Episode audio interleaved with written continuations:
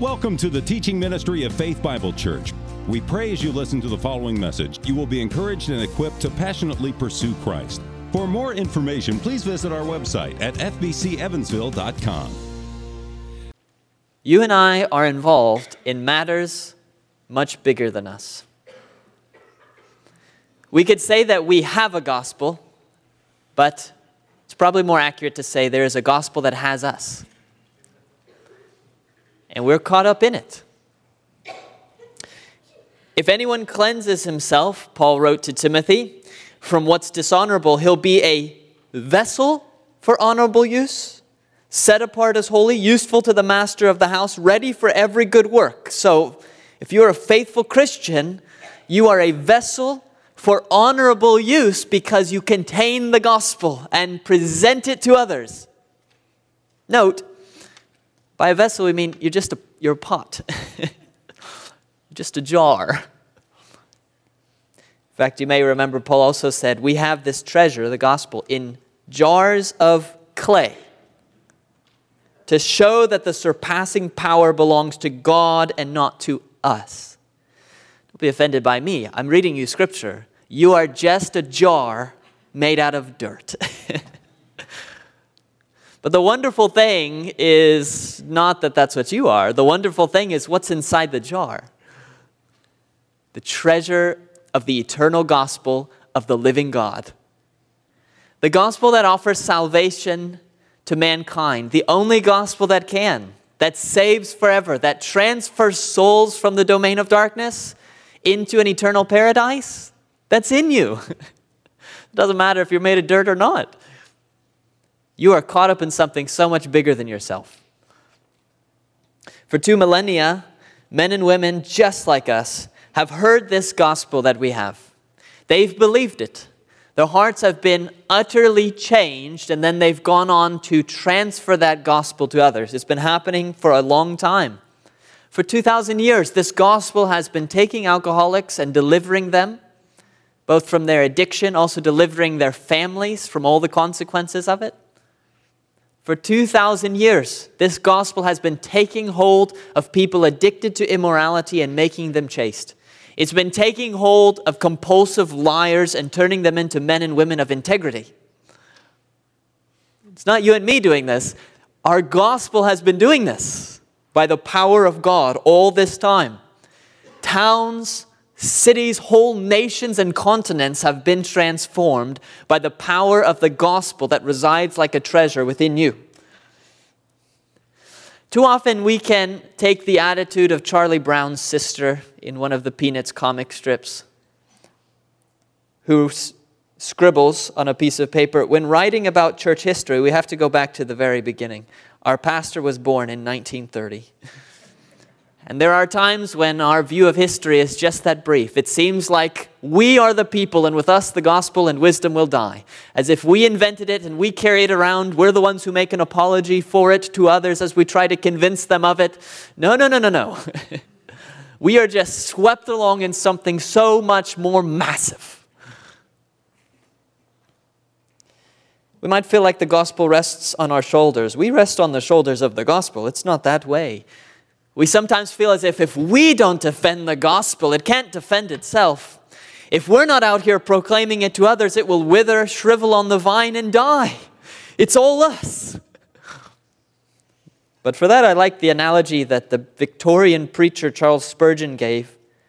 Quote, suppose a number of persons were to take into their heads that they had to defend a lion, a full grown king of beasts. There he is in the cage, and here come all the soldiers of the army to fight for him. Well, I should suggest to them, if they wouldn't object and feel that it was humbling to them, that they should kindly stand back and open the door and let the lion out. I believe that would be the best way of defending him, for he would take care of himself. And the best apology for the gospel is to let the gospel out. You and I have a solid gospel. It's untouched by human infirmities but it touches all human infirmities. It's unshaken by the affairs of mankind, but it touches all the affairs of mankind. It's uncontaminated by the worst of our sins, and yet it's able to take our most evil, contaminant sins and make them, cleanse us from them, and make us pure. The gospel is bigger than us, and it's really the only solid ground on which we can put our feet in uncertain times. Paul, the apostle, is adamant that these are the things you would think about the gospel. They're the things he's been trying to convince the Galatians, a group of believers 2,000 years ago, to believe about the gospel he proclaimed to them. That it was a true gospel, a solid gospel, not something that Paul had invented or made up or borrowed from the apostles who were up in Jerusalem. No, but this was a gospel that came from Christ himself, a gospel eternally prepared and in time revealed through Paul and the other apostles to the world.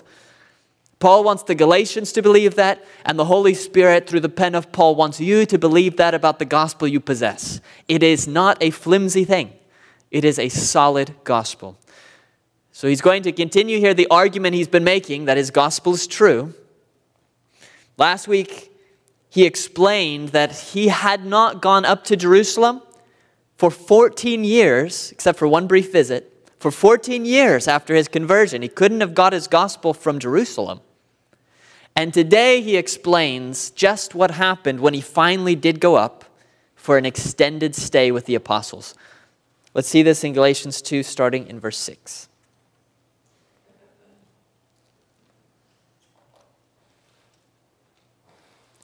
And from those, this is the leadership in Jerusalem, who seemed to be influential. What they were makes no difference to me. God shows no partiality.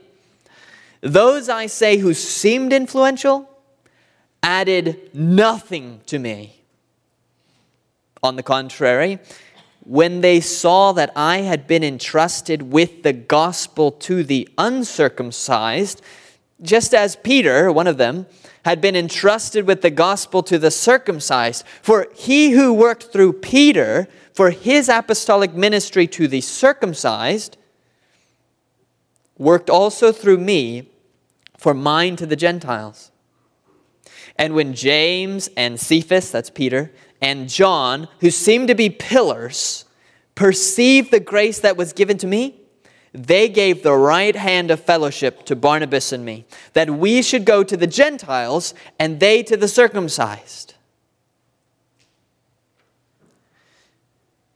Paul is continuing to defend his claim that his gospel is not borrowed or recycled material, but it comes direct from Jesus Christ through a revelation.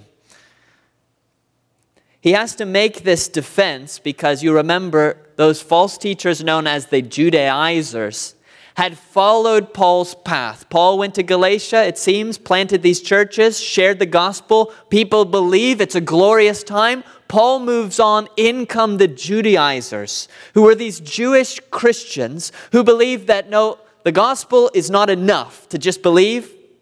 Ephesians 2 8 and 9, by grace alone. No, that's not enough.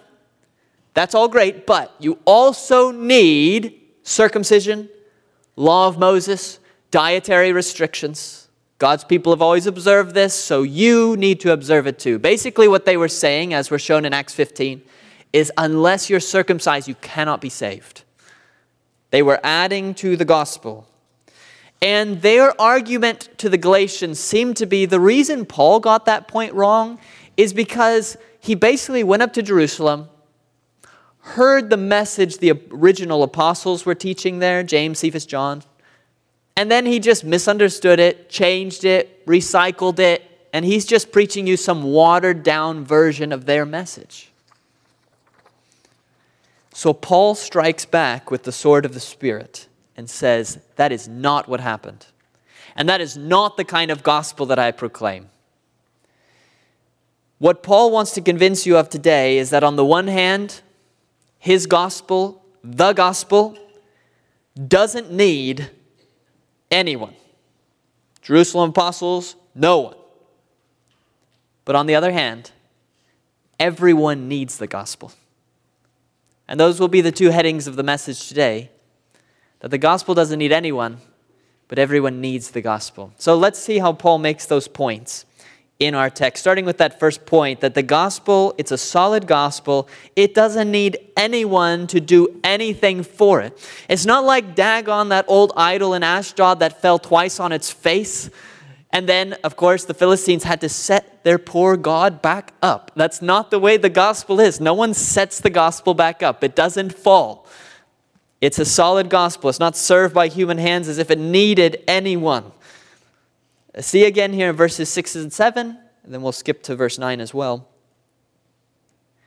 And from those who seem to be influential, what they were makes no difference to me. God shows no partiality. Those I say who seemed influential added nothing to me as I proclaimed my gospel. They added nothing. On the contrary, when they saw that I had been entrusted with the gospel to the uncircumcised, just as Peter had been entrusted with the gospel to the circumcised. Now skip over to verse 9. And when James and Cephas and John, who seemed to be pillars, perceived the grace that was given to me, they gave the right hand of fellowship to Barnabas and to me. What Paul wants you to know is the gospel doesn't need anyone, first, because the gospel doesn't need anyone's input. Those, I say, who seemed influential added nothing to me. In other words, here was my gospel I proclaimed. There were those very great pillars of the Jerusalem church that everybody looks up to. They added nothing. Nothing at all. Don't care what the Judaizers say, it's lies. They added nothing because the gospel doesn't need anyone to add anything.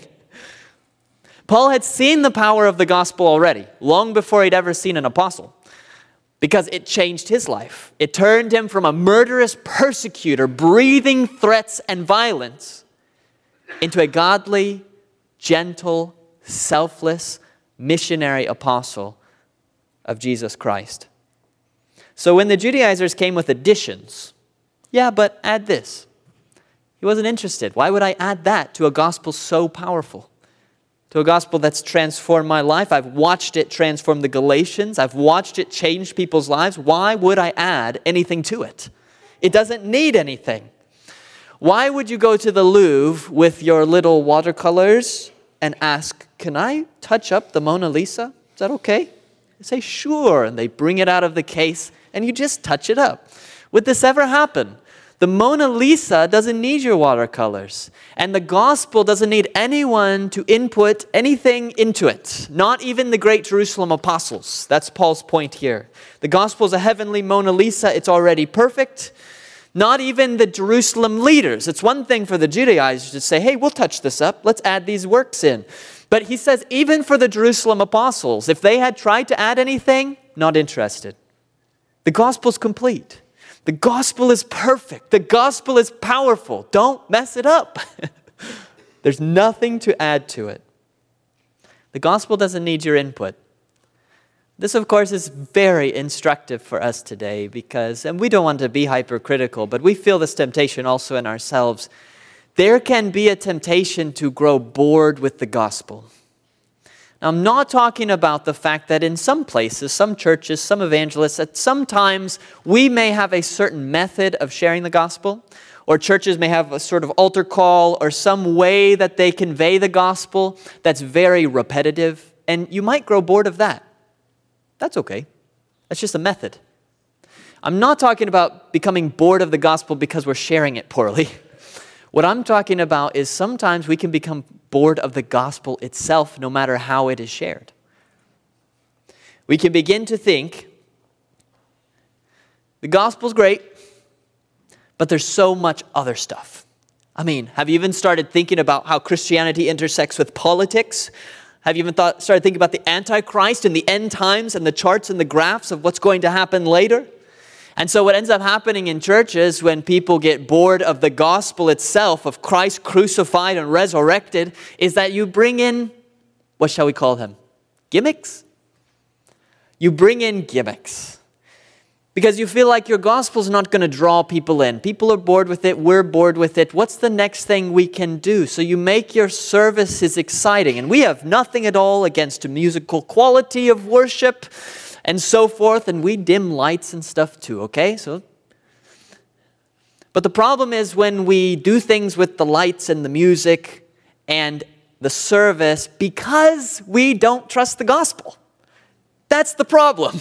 Not the music. The problem is when the music replaces the gospel as the draw of a local church. And whatever you win people to with is what you win them to. And you don't become a healthy Christian totally committed to Christ and his gospel, but in those locations you can become a Christian who has a very specific opinion about how worship should be done and how the music should sound and how the lights should look. Listen, who cares? How boring. How lame a thing to commit your life to. But it happens all the time because the gospel isn't seen as interesting. Politics is another one of those things that just seems so much more important. And it just seems so much more pressing. And whatever news you're taking in seems so urgent. And then the gospel is always calling you from your dusty Bible way back there on the shelf, saying, Do you remember me? But you're so fixated on your phone, scrolling through what did they do and what's becoming of our country and what about our children? Are these things important? Sure. Are they more important than the gospel? How could they be? When we become bored with the gospel, we try to input things into it. we try to make Christianity about something else. Christianity is about the gospel, it's what it is. Did Christ really die on the cross simply to create one more political entity in a whole world full of political entities? No, he did not. That's why our pulpits should never sound like just an echo of Fox News or CNN or anything. Don't we have anything to say that they're not saying? they who aren't believers? Surely we do.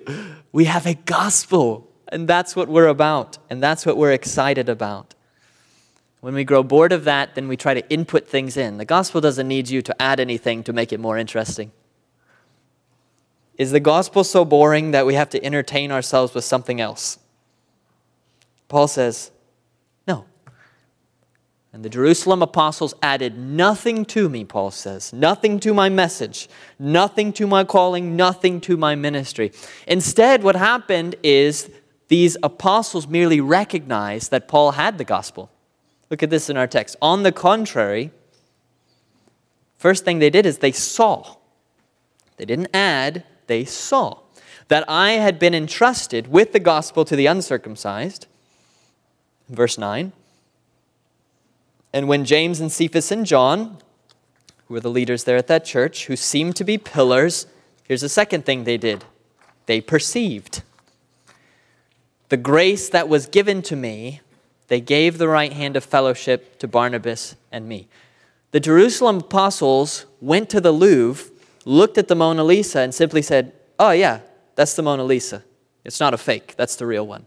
That's it. They had nothing to contribute. That's Paul's argument. He says, I'm preaching the gospel, and these Jerusalem apostles, they saw, they perceived, I have the grace of God. I'm working by His power. I've been entrusted with this gospel. It's from heaven, it's not from man, and they agree. That's the end. That's the end of their contribution. The gospel didn't need their input at all. They just merely confirmed that, yes, this was the gospel that came from heaven. How they saw or perceived this, I'm not sure. Was it because when Paul came down in Acts 15, he spoke with them about all that God had done through his gospel and they believed that? Probably. Was it because they could simply look at Titus, who Paul had brought with him, and see, well, here's a Greek who's come to Christ, his life's been changed by this gospel, so it must be true? Probably that factored in. Had they heard others talk about Paul's ministry? Probably. Whatever the case, they perceived this is the Mona Lisa. This is the gospel. And that was the end of their involvement. The gospel does not need anyone's input. And the gospel doesn't need anyone also because it doesn't need anyone's influence. And this just seeps through every part of this passage almost as an attitude that you have probably noticed. Is Paul concerned, holding his gospel, saying, Oh, how I need important popular people to approve of this gospel so that others will think it's true. you tell me, verse 6 those who seem to be influential. That's how he talks about the most important Christians in his day. Those I say who seemed influential, he says again in verse 9, who seemed to be pillars, and back in verse 2, those who seemed influential. Why not just call them influential? I mean, literally, they were influential. They were the most influential of any Christian at that time. So why add they seemed? It wasn't because he disagreed that they were influential, and it wasn't even that he was dishonoring them. This isn't a dig at them, because as you see, the right hand of fellowship, they were in agreement, they respected each other. But it's the point that Paul is trying to make here is that he doesn't care that they're influential. In fact, he outright says that in verse 6 in his parentheses. What they were makes no difference to me. God shows no partiality. It's very likely that the Judaizers not only claimed that Paul had this derivative, recycled gospel from the Jerusalem leadership, but the Judaizers, at least in Acts 15, they came up from the Jerusalem church, not sent by the apostles, but nobody knew that. And we're going to see later here in Galatians that there's a group that comes from Jerusalem, from James, and they're the ones who will convince Peter to sort of compromise on the gospel. We'll see that next week. And so, probably the Judaizers were appealing to the very Jewish minded leadership of the Jerusalem church, saying, See, they agree, you've got to be circumcised, you got to. And Paul says, I don't care if they agree with that or don't. In fact, they didn't. We'll see that. But Paul says, I don't care if they did or don't. I mean, I don't care. I don't care what they were. In other words, Paul's saying, look, God's not ever starstruck. And so I'm not starstruck when it comes to my gospel. I don't care if people are influential. If you were to leave here and go see a famous actor, think of the actor or actress that you would most like to see and you see them this afternoon in Evansville, of all places, doing some shoot, and you see them, what would you feel? we would all feel a sort of heightened heart rate, and you want to talk with them, but maybe you're nervous. Oftentimes, our desire to see those who have immense influence is because, on a very subconscious level, you don't always think it out. You think, oh man, if I could just get my picture with them, my friends would think that's awesome. And if we befriended each other, they got a lot of money, they got a lot of. Inf- my life could be better. This could be exciting. So there's something self serving, not always, but there's something usually self serving about this sense of being starstruck by those who have great influence. Paul has no interest in that. In fact, what he says is God's not partial because God can't be served by human hands. So God's not amazed by actors or actresses, all due respect, but God's not amazed by those who have immense power and influence in this world because God really owns all the power and influence and he does what he pleases. So there's no sense of partiality with God. In other words, if God saw an actor out there, he wouldn't treat him any different than if he saw you. no partiality. This doesn't mean that Paul had no respect for those who were influential. I mean, he did go to Jerusalem to talk with them about his gospel. I'm sure he agreed with 1 Peter 2 7 that Peter wrote, where he said, Honor the emperor. And Paul would honor the emperor, and in the same breath say, It makes no difference to me what he is. Paul's life was devoted to proclaiming the gospel. The gospel doesn't need anyone, the gospel doesn't need people who are influential. Now, you and I, when we're thinking of strategies for making the gospel known, sometimes we can be tempted to think, oh, if just that person who everybody looks up to, whether it be the Instagram influencer, the actor, the actress, the politician, or just the person in your sphere that everybody looks up to, they're the ones who call the shots, they're the influential ones.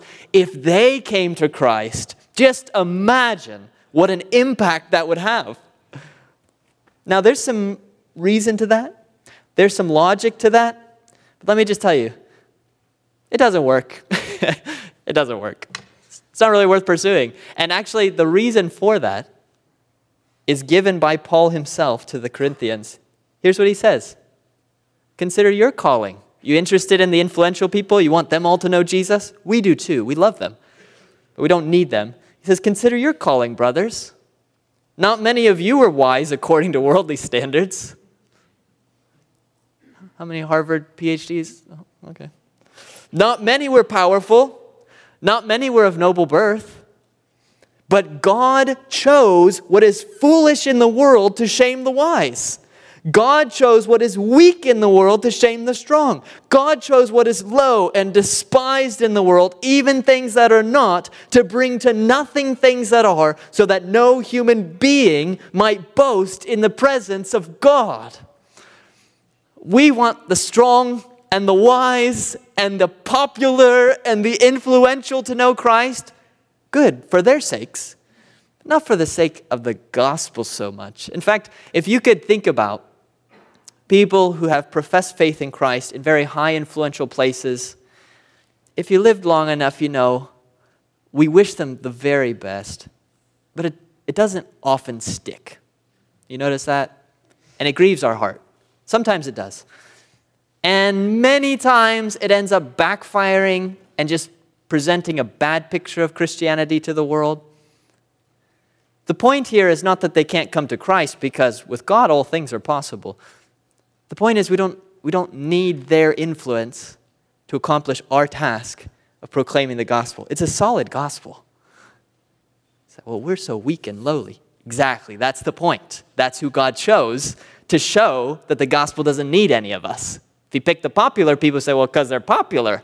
But if he picks us, people run out of excuses to dismiss our gospel because if we could do it, I mean, come on. It's a powerful gospel. The gospel doesn't need anyone's influence. And this just means for us, like for Paul, we love those who are influential and powerful as much as anyone. That's the point, as much as. We love those who are not influential as much as those who are. We share the gospel with them as much as with those others. It makes no difference. God's not partial. I'm not partial. We don't say, You got a gold ring, you sit over there, you sit in the back over there. No. The gospel's for everybody, quite equally, because the gospel stands in no need. And that's Paul's attitude when he goes to Jerusalem to the most important Christians in the world James, the Lord's half brother, Cephas, Peter. He's important. John, son of thunder, John. These are important people. They write scripture. And Paul says, I don't really care what they were.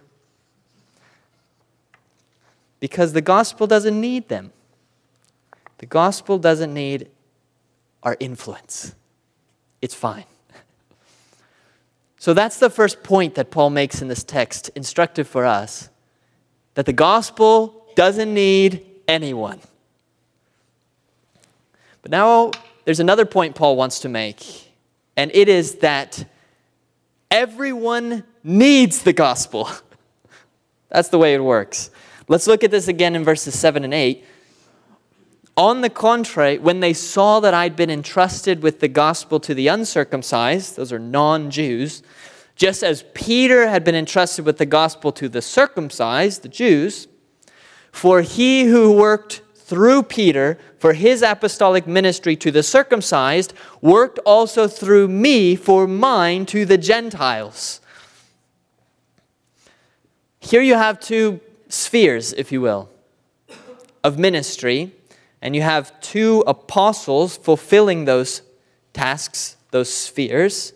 They were not two gospels, one for the Jews, one for the Gentiles. Same exact gospel in both cases, the Jerusalem Council of Acts 15 made that very clear. Nor was it that Paul is saying, well, I'm the evangelist who's meant to go out to the Gentiles, so if I see a Jewish person, I just avoid them. That's Peter's job. I'm not going to tread on his territory. That's his job. Peter said, Oh, if I see Cornelius the Gentile, I'm not going to his house. That, you, you need to see Paul. You know, he'll talk with you. It's not that. There is actually quite a bit of overlap in the ministries of these two great apostles because Paul, even when he traveled, would often first speak in the Jewish synagogue. And he said to the Romans, I have this jealous, zealous desire for my kinsmen, the Jews. So Paul led Jews to Christ. Peter, for his part, was one of the first of the apostles to go up and involve himself with the Samaritans, sort of half Jews. And then he went to Cornelius' house, much to the shock of the early Christians. And that's where he realized, oh, this is a gospel for everybody, not just the Jews. So there's overlap. Nevertheless, when it comes to their primary sphere or ministry, quite clearly, Peter, stationed there in Jerusalem, was focused on reaching the Jewish people. And Paul had been called specifically to go out, hence the missionary journeys to go out to the Gentiles. So those were their two separate callings. I had been entrusted with the gospel to the uncircumcised, Paul says, just as Peter had been entrusted with the gospel to the circumcised. Now it's important to note, although those might not be categories you frequently employ when discussing groups of people, those two categories make up every person on this whole planet. You're either Jewish or you're not Jewish. That's what he's saying. And together, although in separate spheres, God had called them to work together to reach everybody. It's the same in the church today. You and I don't have a gospel that's just the gospel of the circumcised, the uncircumcised, North America, the United States. The gospel that we have, everyone needs it, circumcised or not. Every people group in this world needs the gospel that we have. The gospel doesn't need any of them, but boy, do they need the gospel, every single one. That's why God specifically worked through Paul to go out there to them, worked through Peter to go here to them, because everybody needed to have the gospel. It's clearly God's design here. You are to be my witnesses, he told the apostles, Jesus did, here in Jerusalem to, the, to Samaria, Judea, to the ends of the earth. Is there a tribe hidden somewhere in a South American jungle that doesn't sin?